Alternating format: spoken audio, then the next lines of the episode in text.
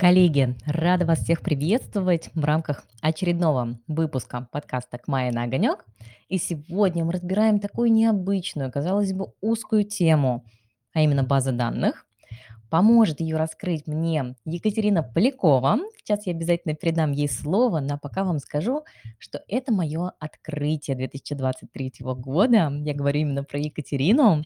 Очень рада, что жизнь свела нас в рамках различных IP-активностей, потому что это очень классный, в первую очередь, наверное, я скажу, IT-специалист, который действительно понимает всю эту начинку, всю матчасть, который совершенно спокойно щебечет на IT-языке и прекрасно еще понимает, что с этим делать в правовом поле. Екатерина, я очень рада, что вы пришли на огонек. Расскажите, пожалуйста, аудитории о своем опыте и почему именно вы сегодня будете нам рассказывать про базы данных. Да, коллеги, добрый вечер. Майя, большое спасибо вам за такие теплые слова. Значит, как Майя сказала, меня зовут Екатерина Полякова. Я директор по специальным проектам IT-компании GS Labs. Я патентный поверенный. Ну, а почему я сегодня здесь? Наверное, прежде всего потому, что по первому своему образованию я инженер в сфере информационных технологий. И, ну, если прям непосредственно про сегодняшнюю тему огонька, мне повезло учиться в то время, когда теория баз данных это был обязательный предмет при подготовке специалистов в соответствующей сфере. Ну и в целом, наверное, надо сказать, что большую часть своей жизни я считала себя IT-специалистом. Именно так я себя ощущала. При том, что у меня было и экономическое, и юридическое образование, я их активно применяла, скажем так, в своей IT-деятельности, потому что я занималась тем, что я внедряла крупные достаточно IT-решения, в том числе федерального уровня. Вот. Поэтому эти знания, конечно, были очень полезны. Но, а потом вот так интересно сложилась жизнь, что вот где-то лет, наверное, 5, уже почти 6, я переместилась от решения IT-задач в проектах к решению IP-задач. Вот. И, наверное, это такое большое мое счастье, потому что для себя я нашла нужный мне баланс, ну, скажем так, в том, чтобы быть связанным и не покидать IT-сферу, да, и использовать свои юридические знания, потому что юриспруденцию я тоже очень сильно люблю. Это вообще была моя такая детская мечта. Екатерина, я думаю, что это просто прекрасный симбиоз. И самое главное, что вы не только юридической терминологией владеете, но и очень классно всегда пытаетесь донести какие-то вещи сложные, да, простым языком. И возвращаясь к теме нашей сегодняшней встречи по базам данных, я, знаете, всегда не стесняюсь говорить, что я чего-то не знаю. И вот я вам честно скажу, коллеги, при том, что вы меня на многих площадках и читаете, и слушаете, так довелось, что с базами данных я практически никогда не работала. Да, я отслеживаю практику, да, я читала, естественно, обзор суда по интеллектуальным правам, я следила за крупными кейсами в этой сфере, но ручками их не трогала. И вот, знаете, говорят, лучше, да, там один раз сделать, чем несколько раз услышать. И здесь возникает такая история, что вроде ты знаешь, что это такое, но вот как-то оно остается несколько абстрактным, эфемерным. Поэтому я сегодня абсолютно на правах новичка в этой сфере буду задавать Екатерине порой, может быть, глупые вопросы, детские, наивные, но я думаю, что если они есть в моей голове, то я допускаю, что они могут быть и у вас. Поэтому через тернии к звездам, от простого к сложному, мы сейчас с вами постараемся эту тему раскрыть. Екатерина, давайте начнем с того, что вообще вот база данных, вы к этому термину, я думаю, привыкли и как юрист, и как IT-специалист. Отличается ли наполнение этих понятий в зависимости от сферы, от поля, где вы его применяете? Да, конечно, отличается. И на самом деле вот то, о чем вы, Майя, говорите, что вроде как мы все используем этот термин, да, но часто вот остается в тени, а что мы под этим понимаем. Потому что вот момент первый, заметьте, мы очень часто базы данных используем как такой второй вагончик, и говорим программы ВМ и базы данных. И вот про программы ВМ еще в целом как-то понятно, а вот про базу данных, ну вот какой-то второй вагон. Это первый момент. Второй момент, то, что на самом деле, ну вот я бы, наверное, выделила три таких основных подходы к пониманию баз данных. Есть какое-то обывательское понимание, да, и здесь мы, наверное, в целом понимаем какую-то просто совокупность данных, вот любую, да, совершенно. Есть подход юридический, да, и мы знаем, что с юридической точки зрения у нас есть база данных как объект авторских прав, и в этом случае мы говорим про структуру. Вот здесь очень часто возникает непонимание, а что же это за структура и почему вообще она должна охраняться, в чем ее ценность, да? То есть это какой-то набор, если уж совсем на каком-то физическом таком уровне говорить, да, то это набор таблиц с определенными полями и какие-то связи между этими таблицами. И вот в эти таблицы мы как раз укладываем, если можно так сказать, наши данные. Да. Второе понятие, да, это более близкое к обывательскому, я бы так сказала, это понятие баз данных как объекты смежных прав, да, когда мы говорим, что охране подлежит вот некоторая совокупность накопленных данных. Ну и, наконец, есть техническое понятие баз данных, которое включает в себе не только вот те таблицы как структуру, про что я говорила, но также может включать ряд специфических объектов, которые тоже относятся к схеме данных. Это могут быть там, не буду сильно пугать, но просто чтобы назвать, да, там, например, представления, материализованные представления, какие-то триггеры, в общем, специальные объекты базы данных, которые помогают работать с данными, помогают их обслуживать и управлять. Екатерина, у нас минус 5 человек от эфира. Вы напугали всех. Я, конечно, шучу. Все с нами, все хотят услышать продолжение. Но, знаете, я, наверное, спросила бы сейчас вот на банальных примерах. Вот давайте я сейчас ассоциацию приведу. О, супер, давайте. Вот я сейчас как раз всех попугаю, а потом немножко расслаблю. Вот. Еще просто я хотела сказать, что есть еще такое понятие, как СУБД, да, которое тоже очень часто непонятно, что из себя представляет, и часто это понятие путают с самой базой данных.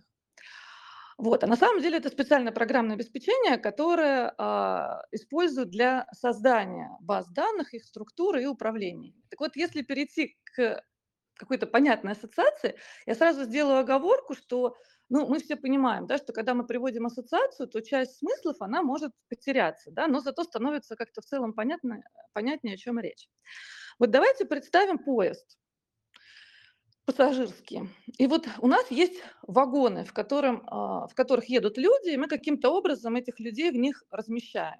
Вот можно сказать, что вагоны этого поезда – это, собственно говоря, таблицы, да, или структура базы данных. Да, то есть вот как мы этих людей там размещаем, как эти вагоны сцеплены друг с другом.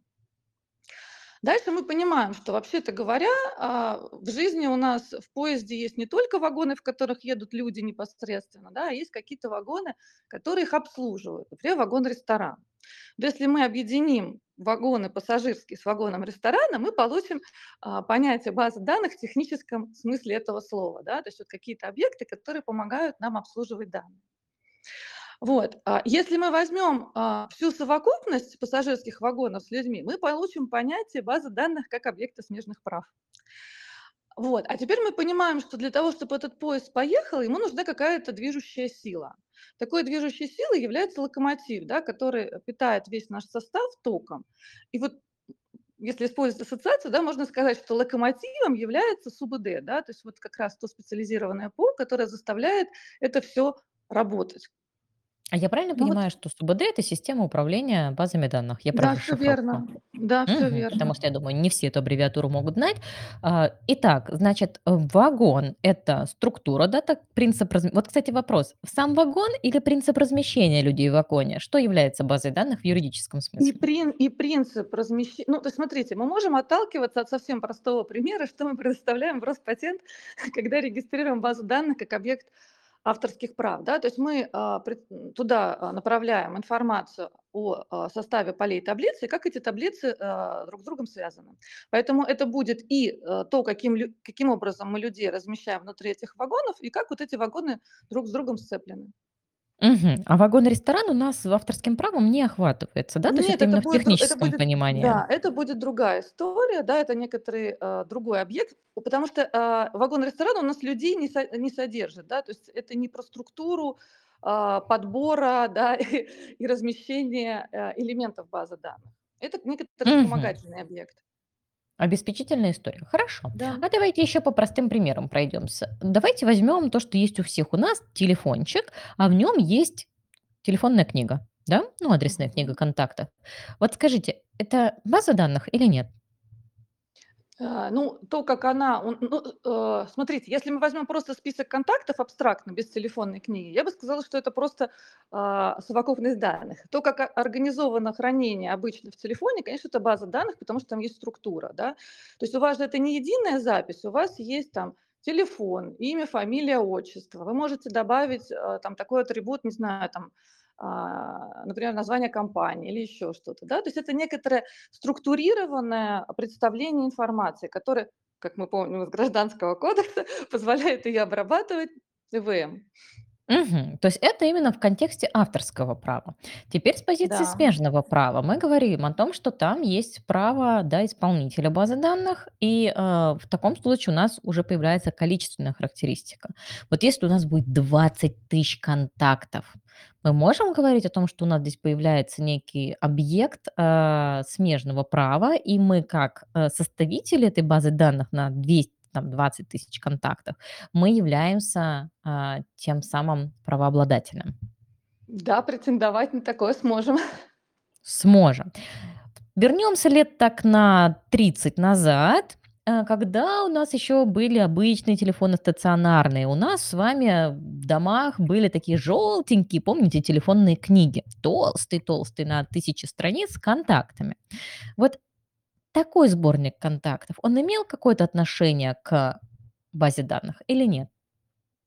Ну, смотрите, в обывательском смысле, конечно, да. Но если мы говорим, что у нас требуется обработка средствами ВМ, то мы вот как данные, которые содержатся в этом справочнике, мы их не можем обработать. Обрабатывать не можем, да? Другое дело, что в основе, например, этого справочника может быть какая-то база данных, но именно с точки зрения правовой, да, то есть мы просто можем извлечь эти данные, на основе этих извлеченных данных опубликовать справочник.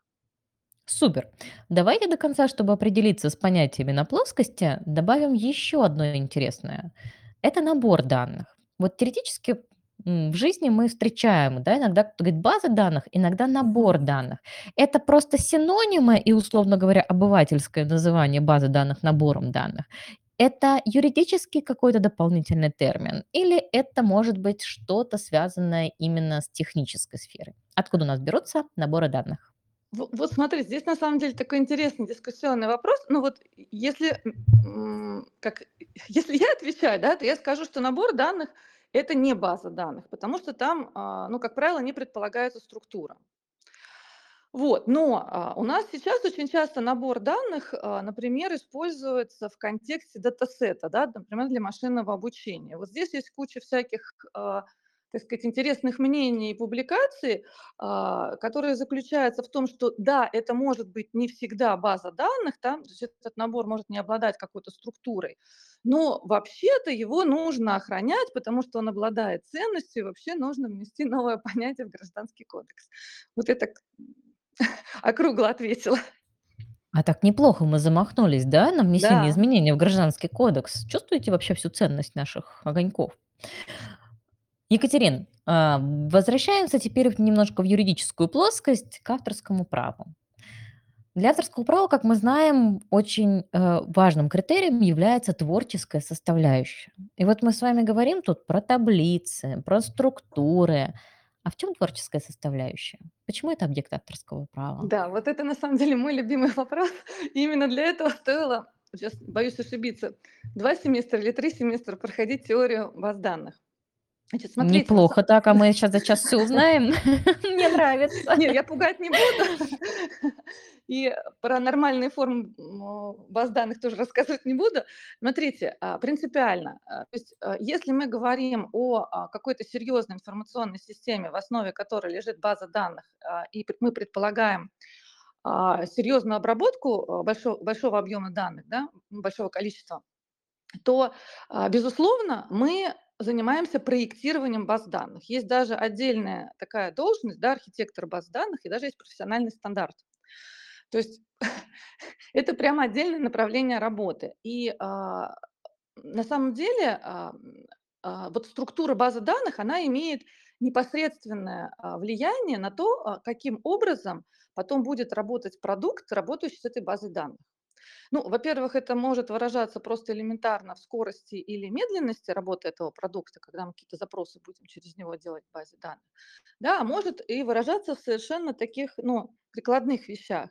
Ну вот, например, вы не дадите соврать, да? Мы недавно изучали, как работает информационная система РЦИС РФ, и обратили внимание, что там, например, нету, вот, казалось бы, простейшего, да, возможности поиска по номеру государственной регистрации программы ВМ. Почему нет? А потому что просто структурой базы данных это не было предусмотрено. Либо вот еще, мне кажется, очень яркий пример. Если кто-нибудь когда-нибудь проводил поиски в поисковых системах различных патентных ведомств, вы представляете трудоемкость этого процесса, да, и насколько там сложно, да, сформировать достаточную для анализа выборку. Вот представьте теперь, если бы структуры не было, да, и у нас, например, вся база данных представляла собой, не знаю, сканы документов или, ну, меньшее количество атрибутов было бы патентного документа. То есть нам проводить бы этот поиск было существенно сложнее. Или еще один пример. Вот есть такое понятие в базах данных, как поддержка историчности записи. Это звучит страшно, на самом деле очень просто. Мы понимаем, что у любого объекта со временем меняются какие-то атрибуты. То есть, например, если мы возьмем человека, да, у него там со временем он может захотеть поменять фамилию, да, или имя, или семейный статус, или работу. Это все атрибуты, да. И если мы не будем вести историю смены этих атрибутов, то это будет означать, что какая-то информационная система, которая будет работать с этой базой данных, она не сможет выполнить какой-то ретроспективный запрос. То есть мы не сможем получить информацию о том, ну, какое было значение атрибута у человека в прошлом. Естественно, для некоторых систем, например, для систем бухгалтерского учета, вот самое простое, что приходит в голову, это просто критично. Поэтому, повторюсь, творчество здесь, конечно, есть, если мы говорим о проектировании вот структуры базы данных. Но здесь есть одна оговорка, что, конечно же, творчества может и не быть. И вот я в том числе с этим связываю вот, ну, такие вот вопросы, которые возникают вокруг баз данных как объекта авторских прав, что, собственно говоря, что там создавать, что там проектировать. Все дело в том, что если мы говорим о разработке, вот о технической стороне, то сейчас для большого количества систем, где вот как раз не требуется обработка большого количества данных, базы данных не проектируются, вот так, как я вам рассказываю. Да? То есть никто не садится и не продумывает структуру, там, атрибутики, какая должна быть таблица, какие в ней должны поля быть, как таблицы базы данных должны быть связаны друг с другом. То есть программист просто на уровне, в процессе программирования он определяет какой-то объект, какие-то его там самые простейшие атрибуты, и дальше есть специальные RM-системы, которые по вот этим входным данным самостоятельно, ну, автоматически, да, как мы сказали, создают структуру базы данных. Конечно, она не всегда оптимальна, но для некоторых, ну, систем информационных этого достаточно. Вот если мы говорим о таких базах данных, то, конечно, ну, вот я бы их не приравняла к охраняемым объектам и не сказала, что здесь есть объект авторского права. А может быть, здесь такая же история, как с ПО? Мы же понимаем, что ПО, да, вам тоже тема близка, не всегда идет речь о прям творческом вкладе, ну, да, бывают совершенно технические решения, но мы говорим о том, что все равно это объект авторского права. Может быть, здесь такая же логика работает? Ну да, но я бы сказала, что вот просто нужно смотреть конкретную ситуацию. То есть если есть автор, который творит, да, и он проектирует вот эту структуру базы данных, то, конечно, странно этому объекту отказывать в творческом характере. А если это создается автоматически, ну, тогда, на мой взгляд, здесь нельзя говорить об объекте авторских прав. Угу. Хорошо. Как быть с управлением, скажем так, этим объектом? Я сейчас не в смысле распоряжения говорю, а вот мы с вами создали определенную базу данных, да? Это актив, да, и там, скорее всего, потребовалось существенное вложение, финансирования, вот есть готовый продукт. Что мы с ним на практике делаем? Вот в чем вообще профит, в чем ценность этого объекта интеллектуальной собственности? Потому что понятно, что это что-то такое про структуру, про большое количество наименований, но не очень понятно, а что с этого получает непосредственно там составитель этой базы данных или составитель, который именно структуру продумывал, да, как объект авторского права. А вот смотрите, на самом деле вопрос очень хороший, он, ну, тоже, мне кажется, можно проиллюстрировать прямо на конкретных примерах. Вот если мы, то есть у нас же в целом вопрос там охраны, да, и потом защиты, он следует из как раз из вот правильного определения, которое вы сказали, да, из ценности, да, то есть есть ценность, мы понимаем, что ценный объект надо охранять и как следствие защищать от того, чтобы кто-то на него не посягнул. Поэтому практически вот если у нас база данных носит такой вот вспомогательный характер, как я рассказывала, и создается автоматически, как правило, она никак не выделяется. То есть если говорить с технической точки зрения, условно говоря, при установке программного обеспечения, программное обеспечение своими алгоритмами вот создает эту базу данных. Мы сейчас не говорим про наполнение, да, мы говорим именно вот как про объекты авторских прав. Если мы говорим о том, что эта структура имеет значение, то я видела такие, я все-таки перейду к договорам тоже, да, я видела такие договоры, в которых отдельным объектом лицензии выступала схема базы данных. Прямо вот она была выделена. То есть вот столько вы платите за программное обеспечение, столько вы платите за схему данных. Вот. Ну и, конечно, отдельная история, когда предоставляется право использования базы данных как объекта смежных прав. Мне кажется, что все, вот, большинство, скажем, судебных кейсов, которые есть, они как раз связаны именно с ситуацией, когда правообладатель такой базы данных считает, что его права нарушены, и он идет их отстаивать. Я их понимаю, потому что действительно создать базу данных вот как объект смежных прав – это реально большой труд. Вот. Екатерина, а что делать, если, например, по факту мы понимаем, что мы хотели приобрести не только ПО, но и базу данных, да, потому что они неразрывно связаны, но мы это не прописали, вот мы ошиблись. Вот, кстати, сегодня был очень интересный вопрос про e-печати, где коллеги интересовались, а вот как так, купили чат-бота, да, как объект это фигурирует именно как программное обеспечение. То есть код, пожалуйста, отдал его действительно бывший правообладатель, он передал, формально вроде все соблюдено, но... Идея была в том, что нужен доступ в аккаунт, потому что там уже огромная клиентская база, там уже было очень много переписки, да, каких-то обсуждений, много данных. Вот вопрос, вот это вот содержимое, когда мы говорим данные, это можно подвести под базу данных или нет? И в случае, конечно, если сейчас... Я сразу просто завершу этот вопрос, что если в таком случае наш отчуждатель, да, не передает доступ, говорит, слушайте, я вам должен был ПО, вот вам исходный код, берите, пожалуйста, вот его воплощайте, привязывайте его к новому аккаунту, живите, радуйтесь, я чат-бот вам передал. Но мы это понимаем с бизнес-точки зрения, что мы-то на самом деле хотели не просто исходный код, там, чат-бот как таковой, а нас волновало его содержимое. Вот здесь вопрос, мы можем как-то за это зацепиться? Или, по сути, здесь смотрим строго формально, в договоре было указано на ПО, ПО было передано, ребят, извините. Ну вот здесь, смотрите, здесь как раз нужно понимать разницу между базой данных как объект авторских прав, как структура и ее наполнением. Потому что, как правило, когда мы говорим, что, ну, точнее, ну, вот в подавляющем большинстве случаев, когда мы говорим, что ПО и подразумеваем, что там есть и база данных, мы подразумеваем как раз базу данных как объект авторских прав. Как понять, что тебе передают в этом, ну, так сказать, в этом контейнере, да? Мне кажется, что здесь единственное, ну, на что можно опираться, это на документацию к программному обеспечению. Ну вот если у нас, например, по реестру отечественного, там все просто, там есть прям целый комплект, да, который тебе должны предоставить. Но в принципе это правильно, запрашивать техническую документацию на программное обеспечение и прикладывать ее к договору. Тогда можно будет опираться, что вот у вас программное обеспечение, да, оно должно, например, предполагать создание баз данных, чтобы у вас не получилось так, что есть ПО, да, даже базы данных вот как структуры для хранения, для ввода вашей какой-то информации не будет.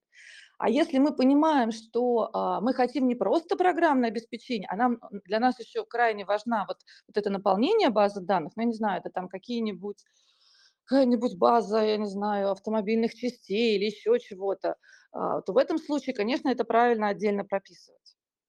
Потому что вот здесь, мне кажется, вполне возможна такая вот ситуация, как раз, которая обсуждалась сегодня в чате, когда мы как будто бы предполагали, что это должно быть само по себе, но это же ПО, да, просто вот как объект смежных классов, это самостоятельный, да, самостоятельный объект. Самостоятельный. Угу. И по-хорошему он должен быть поименован. Но это та же самая проблема, когда купли-продажи сайта, да, мы говорим сайт. А что такое сайт? Ведь, по сути, это может быть как сложный объект, да, так и совокупность данных. И приобретатель может подразумевать одно, а по факту речь может идти совсем о другом. Кстати, в составе сайта ведь тоже может быть база данных. Конечно. И здесь причем может быть как база данных по части структуры, в том числе... Безусловно. Да, это может быть то самое еще наполнение, да, где есть права составителя, потому что мы же знаем такие сайты, если они сложные, то там будет важно как раз вот это то самое наполнение, где собраны огромные массивы.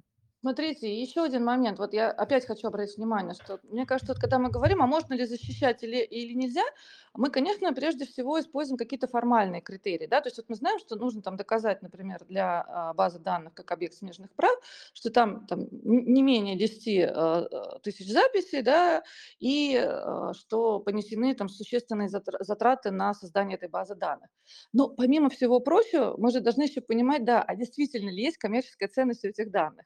Потому что, например, если это просто посещение какого-то сайта, да, они могут накопить, наверное, эти 10 тысяч, но вот я бы не пошла, несложно представить, зачем идти защищать такую базу, например, право на такую базу в суде. А вот если, например, это какой-нибудь сайт, например, тот же самый marketplace, да, с информацией о том, что люди покупают, да, или если это, например, какой-то сайт, на котором сохраняется история просмотров какого-то видеоконтента, да, то есть мы понимаем, что это очень ценная информация. Мы же на основе этих данных можем там рекомендательные системы строить, да, и рекламные предложения и так далее. То есть тут ценность очень большая. А как можно защитить? Вот мне сейчас приходит в голову один из известных кейсов о защите базы данных автомобилей про техническое. Прям мне кажется, такой гениальный с точки зрения, да, вот того, кто это сделал. Расскажите нам подробнее про этот кейс. Сейчас я расскажу, он действительно прекрасен. Мне кажется, я могу ошибаться. Это может быть моя попытка увидеть в этом заговор. Да? Я шучу, конечно. На самом деле, до этого был похожий кейс по своей сути, когда было доказаны права на базу данных как объект смежных прав за счет того, что вот ответчик, который использовал, было выявлено, что та база данных, которой он пользуется, она содержит те же самые ошибки, которые были у истца. Ну, то есть за счет этого было доказано, что это именно та же самая база данных, а не он ее отдельно собственным трудом создал. Вот. И поскольку это дело было раньше, мне кажется, что, возможно, герой вот этого кейса с автомобильными частями, да, с транспортные средства и автозапчасти, мне кажется, что он мог вдохновиться, ну или его юристы могли вдохновиться этой идеей. То есть, по сути дела, они организовали техническую защиту. Они свою базу данных, в которых там было большое количество информации о транспортных средствах, они специально внедрили фейковые записи. Ну, такая вот, как бы, если можно сказать, техническая защита, да, или...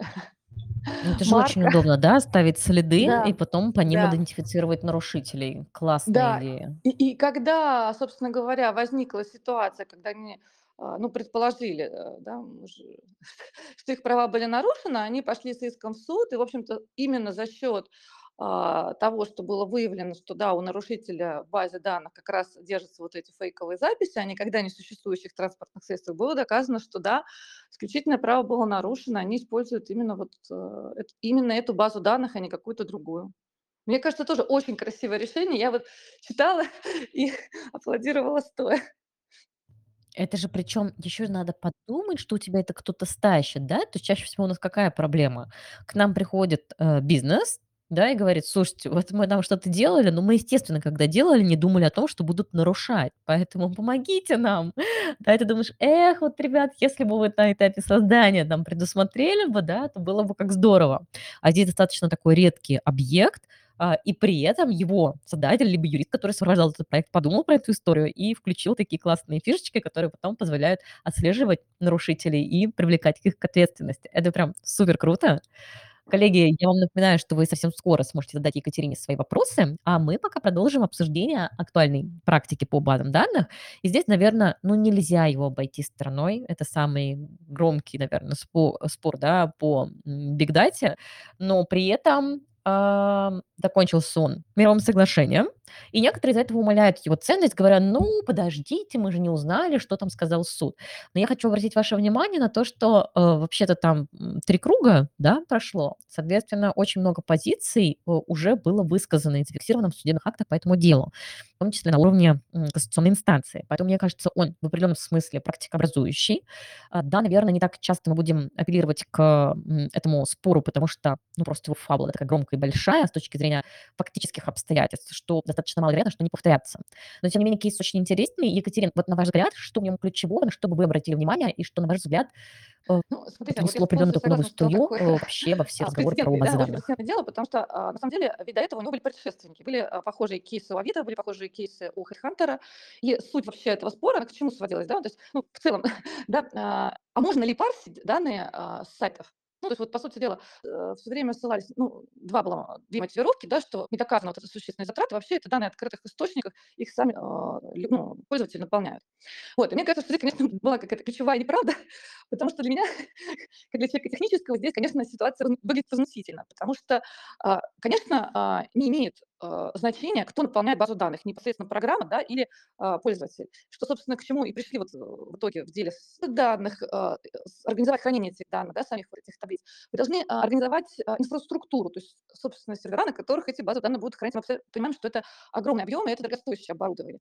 Мы должны резервирование этих баз данных предусмотреть и так далее и тому подобное. То есть, на самом деле, создатели подобных... То есть здесь ключевое – это именно создание возможности для появления этой базы данных. А второй момент, который, мне кажется, тоже прямо болезненный, это то, что почему-то транслировалось до этого кейса, что как будто бы вот эти данные созданные, да, вот эта база данных, она не имеет ценности никакой. В кейсах, которые мы рассматривали, и предыдущих, естественно, Double Data и ВКонтакте, там же очевидно, что был коммерческий интерес. То есть это не просто мы зашли и посмотрели какую-то информацию, да, то есть на этом Double Data зарабатывал. Он заключил договоры, да, с кредитными организациями для того, чтобы делать эту скоринговую оценку. То есть, очевидно, он паразитировал, по сути дела, на бизнесе ВКонтакте, да, на его вложениях в создание этой базы данных. Этого сервиса большая проблема, потому что их тоже постоянно пытаются парсить, собирать эти данные, и фактически край... А какие? Расскажите, мне кажется, это очень важно. Они, кстати, не подают в суд, они технические средства защиты используют. Слушайте, а там есть, на самом деле, есть на уровне запрета там, копирования информации, тебе нужно перенести каким-то образом, да, то есть определенные функции, когда они внедряют определенные функции, когда просто запрещается копирование какого-то кода или какой-то адреса, идет, например, просмотр всех страниц очень быстро. То есть мы понимаем, что, скорее всего, это делает не человек, да, а какое-то специализированное ПО. И они просто обрубают эти IP-адреса, отсекают доступ к своему сайту. Да. Там, на самом деле, вокруг этого ходят... то есть как только начинает какое-то поведение, да, нормально, то сразу доступ закрывается. Слушайте, да, это... Они, конечно, придумывают всякие ситуации там с ротацией IP-адресов, которых они пытаются парсить, но в целом, такой метод тоже есть защиты. Действительно, думать, конечно, очень сложно. У меня, наверное, такой профессиональный вопрос, карьерный.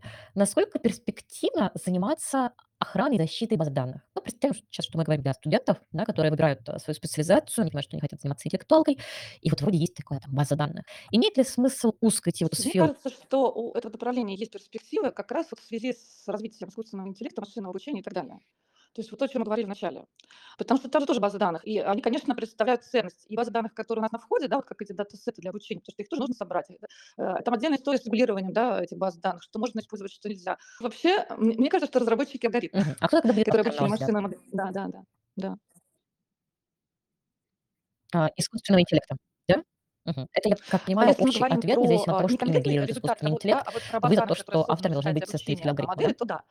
А вот если говорить, что мы, например, генерируем картинку, да, вот через там, не знаю, чат GPT или что-то такое, то вот здесь, то вот здесь мое мнение, что тот, кто, господи, забыла, вылетела у меня, как это называется, в общем, кто вел вот эти входные параметры, их можно по-разному составить. Вот, и вот в подборе вот этих ключевых слов, да, для того, чтобы их передать на вход искусственному интеллекту, тоже может быть творчество. То есть, опять-таки, мы абсолютизируем это, может быть, и нет. Нельзя это выключать. Вот, я бы так сказала. Круто. Коллеги, я напоминаю, что в рубрику «Вопрос-ответ», которая просто позволяет вам чуть больше познакомиться со спикером и улыбнуться от того, как спикер будет отвечать на вопросы. Екатерина, смотрите правила игры. Вам дается на выбор всего два варианта. Вам нужно выбрать один без особых пояснений, просто либо одно, либо другое. Готова? Готова. Супер. Скажите мне, пожалуйста, зима или лето? Ура, я однажды, когда закончится холодная зима. Так, вот я прямо ждала, что вопрос будет. Знаете, я думаю, что все-таки вы юрист. Потому что IT-специалист, он конкретно бы сказал либо одно, либо другое. Ну, знаете, это зависит от фактических обстоятельств, понадобится ли еще рука или нога. Так что право у вас точно хорошо выкоренилось. Хорошо, комбо. Тогда мы попытаемся сейчас посмотреть в следующем вопросе. Занимаемся мы действительно и IT, и IP. Но что вам ближе? Программное обеспечение или база данных? Вот так. Вы изменяете текущие темы. Программное обеспечение. Нет, просто считаю, что... Юрист отвечает. Понятие, под него можно подвести. Хорошо. И финальный вопрос из рубрики «Вопросы». Ответ. Преподавание или практическая работа? Екатерина. А я только хотела рассказать коллегам, что Екатерина у нас блестящий преподаватель, который просто радует коллег блестящими лекциями и семинарами курса правовой защиты ПО. А вы на практике... Выходить на аудиторию... Ну, для меня бы было, наверное, как-то слишком смело. Хорошо. И до того, как мы вернемся к теме данных, да, вот прицельное обсуждение обычных вопросов, вопрос с огоньком. Екатерина, вот я сегодня вас спрашивала, вот, а как же быть, если, например, в договоре не поименовали, да, нужный объект интеллектуальной собственности, про базу данных забыли, подразумевали. Вот вам коварный от меня вопрос. Он же с огоньком, да, как с перчиком. А вот если бы вы были на стороне компании, которая отчуждает некий IP-актив, и вы прекрасно понимаете, с точки зрения бизнес-переговоров, цели сделки, что ваш контрагент, он, естественно, хотел получить тот самый комплекс. Но поскольку договор, например, предоставлял он сам, юрист там был не очень, база данных не фигурировала. Ваша позиция, как юриста вашей компании, которая отчуждает такое право, вы бы по итогам сделки предпочли бы сказать: ребят, вы не купили актив, или вы бы заняли позицию честной модели ведения бизнеса, когда мы исходим из ожиданий. Ну, вот так, да, то есть как бы использовать можете, но платить дополнительно надо, да, свои ошибки.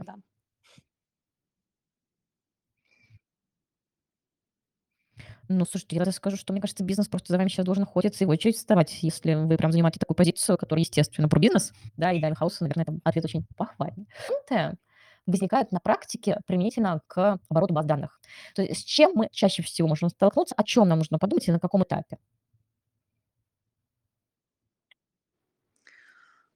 Слушайте, ну, смотрите, вот опять, про какие базы данных мы говорим. Вот если мы говорим про базы данных как объект смежных прав, мы понимаем, что, наверное, все-таки с коммерческой точки зрения это более привлекательный объект. То есть здесь нужно попытаться себя обезопасить, потом увидел, что кто-то использует этот регион, ты сможешь использовать для защиты своего исключительного права, потому что он же, понятное дело, опять-таки, вложил труд. Вот. Но, возможно, обратная ситуация, когда вроде бы все очень юридически прописывают, но существует явная ситуация, в рамках которой... Ну, кто-то другой может ровно такую же базу создать без вашего участия. И тоже такие кейсы. Да, то есть, на самом деле, вот было дело, там была база данных со штрих-кодами. И там, значит, компания, она оказывала услуги, что она определенным образом присваивала вот эти штрих-коды товара, штрих-коды, прошу прощения. Вот, и она по договору предоставила там компании своему контрагенту определенный диапазон этих штрих-кодов. И вот в договоре было написано, что он не имеет права там у нас было определенные позиции. Вот эти позиции он не имеет права там сам создавать и так далее и тому подобное. А потом, через какое-то время, вот эта компания, которая оказывала такие услуги, она вдруг выяснила, что он такие... коды создают. Ну, естественно, там возник иск и так далее и тому подобное. А потом выяснилось, что на самом деле за присваивание вот этих кодов в определенном диапазоне отвечает вообще отдельная организация. И вот этот вот и бывший контрагент, он, когда он использовал все штрих-коды, полученные от них, он просто пошел в эту организацию, заключил с ней договор там, о членстве, по-моему, и, используя, так сказать, вот уже эту цепочку получения штрих-кодов, дальше как-то совершенно правомерно их генерировал, или, так сказать, получал, да. Вот. То есть я бы подумала о том, действительно, как вы впоследствии, если у вас возникнет... подозрения в нарушении, смогли бы доказать, что используется именно ваша база данных как объект смежных прав. Ну вот в этом смысле, опять-таки, вот тот кейс с закладочками, он прекрасен. Закладочки, терминология юридическая. Ну да, это я про вот ситуацию, когда да, фейковые автотранспортные средства были в базе. Да, конечно, понимаю, о чем речь. Здесь, знаете, какой мне стал интересен вопрос? А вот скажите, применительно к базам данных, насколько бизнес четко осознает, что он создает базу данных? Я сейчас объясню. Вот зачастую приходят компании с запросом, там, да, вот помогите, нам нужно что-то защитить, и они толком не понимают, что должно защищаться, да, то есть они путаются с терминологией, или даже, скажем так, вопрос не как они там зовут, они могут патенты назвать авторским правом, там, или наоборот, да, сказать, что товарный знак у них запатентован. Это, понятное дело, ошибки обывательские, они абсолютно понятны. Но зачастую компании могут даже не понимать, что определенный результат их деятельности, он защищаем. Вот Конечно. Насколько здесь применительно к базам данных может, условно говоря, спонтанно родиться этот объект так, что бизнес даже не понимает, что это ценный актив, или это исключено? Я думаю, вполне. Я думаю, в большинстве случаев не понимают, что это ценный актив, к сожалению.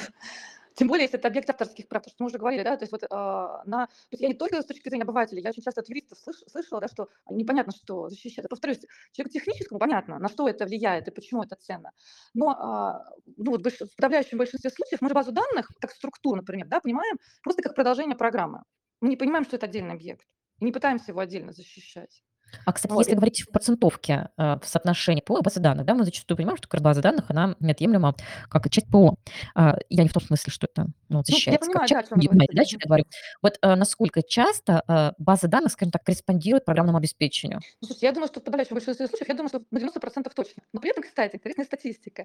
Если мы обратимся к открытым реестрам Роспатента, например, посмотрим, там же сейчас в открытых реестрах только то, что с 2013 года, то вот количество записей, да, зарегистрированных в программах ВМ, оно составляет там порядка 198 тысяч. А вот баз данных зарегистрировано всего 28,5. Но это опять вопрос, да, понимания ценности. Да, то есть мы же не регистрируем то, что мы не считаем ценным. Угу. Поэтому вот такое вот интересное соотношение. То есть практически 10 раз. Да, то есть по факту на самом деле есть еще один актив. А скажите, а база данных часто ставится на учет в качестве нематериального актива? Не очень часто. Но если мы говорим, чаще ставится как объект смежных прав, потому что, повторюсь, вот здесь на любом уровне, в том числе на обывательском, по крайней мере, понятна ценность. Вот согласитесь, можно прийти в любой отдел продаж любой компании, если спросишь, какая самая большая ценность, они скажут, это база клиентов. Конечно. И тут понятно, да? Вот. А вот когда мы говорим, например, о каких-то IT-продуктах, не всегда очевидно. Понятно, что если, например, создали какую-то вот там базу там, деталей каких-то, да, базу товаров, там понятно, там как-то вот это более очевидно. А во всех остальных случаях часто бывает не очевидно. Вот я помню тоже с кем-то мы разговаривали по поводу баз данных вот тех же самых там, просмотров телепередач. Просмотры. И начинаешь рассказывать, как это можно использовать. Так слушайте, а может быть, это как-то надо охранять, может быть, как-то надо вообще заявить, что вот мы создатели этой базы данных. Вот. А стоимость и ценность будем оценивать по затратному методу? Нет, конечно. Мне кажется вообще, что для интеллектуальной собственности по затратному методу это какой-то тупиковый путь. То есть даже по доходному, да, вы ставили? Да. Отлично. Что еще из сферы баз данных, на ваш взгляд, нужно осветить для коллег в рамках данной темы из того, о чем мы не поговорили? Слушайте, я бы, наверное, сказала о том, что нужно, мы все время там, да, балансируем между вопросами структуры и данных, самих данных, да, надо не забывать, что вообще база данных, она может включать совершенно разные объекты, в том числе, например, персональные данные, да, и очень часто может возникать, в том числе у составителя базы данных, вопрос легальности, да, хранения этих данных у себя, то есть каким образом он их собрал. Это вот, понятно, очевидный вопрос с персональными данными, и это вот корреспондирует с вопросом, который я говорила, про машинное обучение, да, потому что там же тоже, по сути дела, формируется база данных для обучения модели, и один из таких вот болезненных вопросов, да, это согласие владельца вот этих данных на то, чтобы они служили основой для машинного обучения. Я думаю, с точки зрения документооборота там, медицинской организации, да, когда сейчас все перешли на электронные медицинские карты. Тайна, да.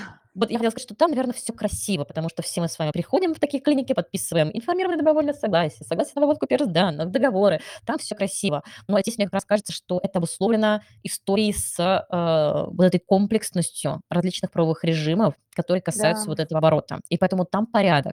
А как быть с базами данных, которые постоянно сливаются? Вот действительно, постоянно абонентские номера уплывают. Мам, мы как будто нейросетью связаны. Потому что я хотела сказать, что, с одной стороны, да, документально все может красиво быть оформлено, но при этом этом никуда не девается вопрос утечки данных. И это тоже очень такая болезненная тема. Да, сколько угодно можем говорить о том, что там собрали там, согласие, там, хранение какой-то информации, но вот урон от утечки данных, он, конечно, огромный, но тут только, не знаю, технические средства. А кто отвечает, что будет по претензии конкретного, например, потребителя? Произошел слив данных. Я куда пойду? К лицу, которое собрало с меня данные, скажу, ах, негодяй. Или буду должна пытаться вычленить того, кто допустил этот слив. Слушайте, я думаю, вот моя мысль, что все-таки к владельцу базы данных, да, то есть ну, в той организации, которая... Вот что мы понимаем под лицом, которое допустило слив? Если это был умышленный слив, то есть, ну, грубо говоря, какой-то сотрудник, то, конечно, тогда он должен за это отвечать. Да? Если произошел взлом, ну, здесь вопрос к создателю базы данных, да, ну, вот, собственно говоря, потому что он не обеспечил технические защиты. Я вот так рассуждала. Согласна. Коллеги, я хочу вам пожелать, чтобы, если ваши данные попадают в чьи-либо базы данных, чтобы они были максимально защищены, чтобы вы никогда не становились жертвами ни взломов, ни несанкционированного использования ваших данных. Если же вы занимаетесь на стороне проектов, да, сопровождением, то, конечно, самый крутой лайфхак, мне кажется, это продумывание стратегии защиты и выявление нарушения еще на этапе создания такой базы данных. И действительно, это будет самым практическим советом с учетом вот именно той статистики, про которую нам Екатерина говорит, о том, что ПО как, с базами данных, это как мы с Тамарой ходим парой, да, постоянно, учитывая, что, как правило, база данных всегда присутствует в таком программном каком-то решении, не забывайте, пожалуйста, в рамках договорного оформления учитывать этот объект как самостоятельный, чтобы не получилось, что вы останетесь вот без половины этого ценного IP-актива, который вам нужен, потому что иначе Екатерина вам скажет, дорогие мои, а теперь лицензия, платите. Екатерина, я хочу вас поблагодарить. Спасибо вам большое, что вы пришли, что вы нам так просто и понятно разложили эту тему. У меня в сердечке сегодня топ получает аналогия с поездом. Мне кажется, это было супер понятно и наглядно объяснить всю историю с базой данных, да, техническую, юридическую, еще и СУБД, да, на примере с поездом. Это очень здорово.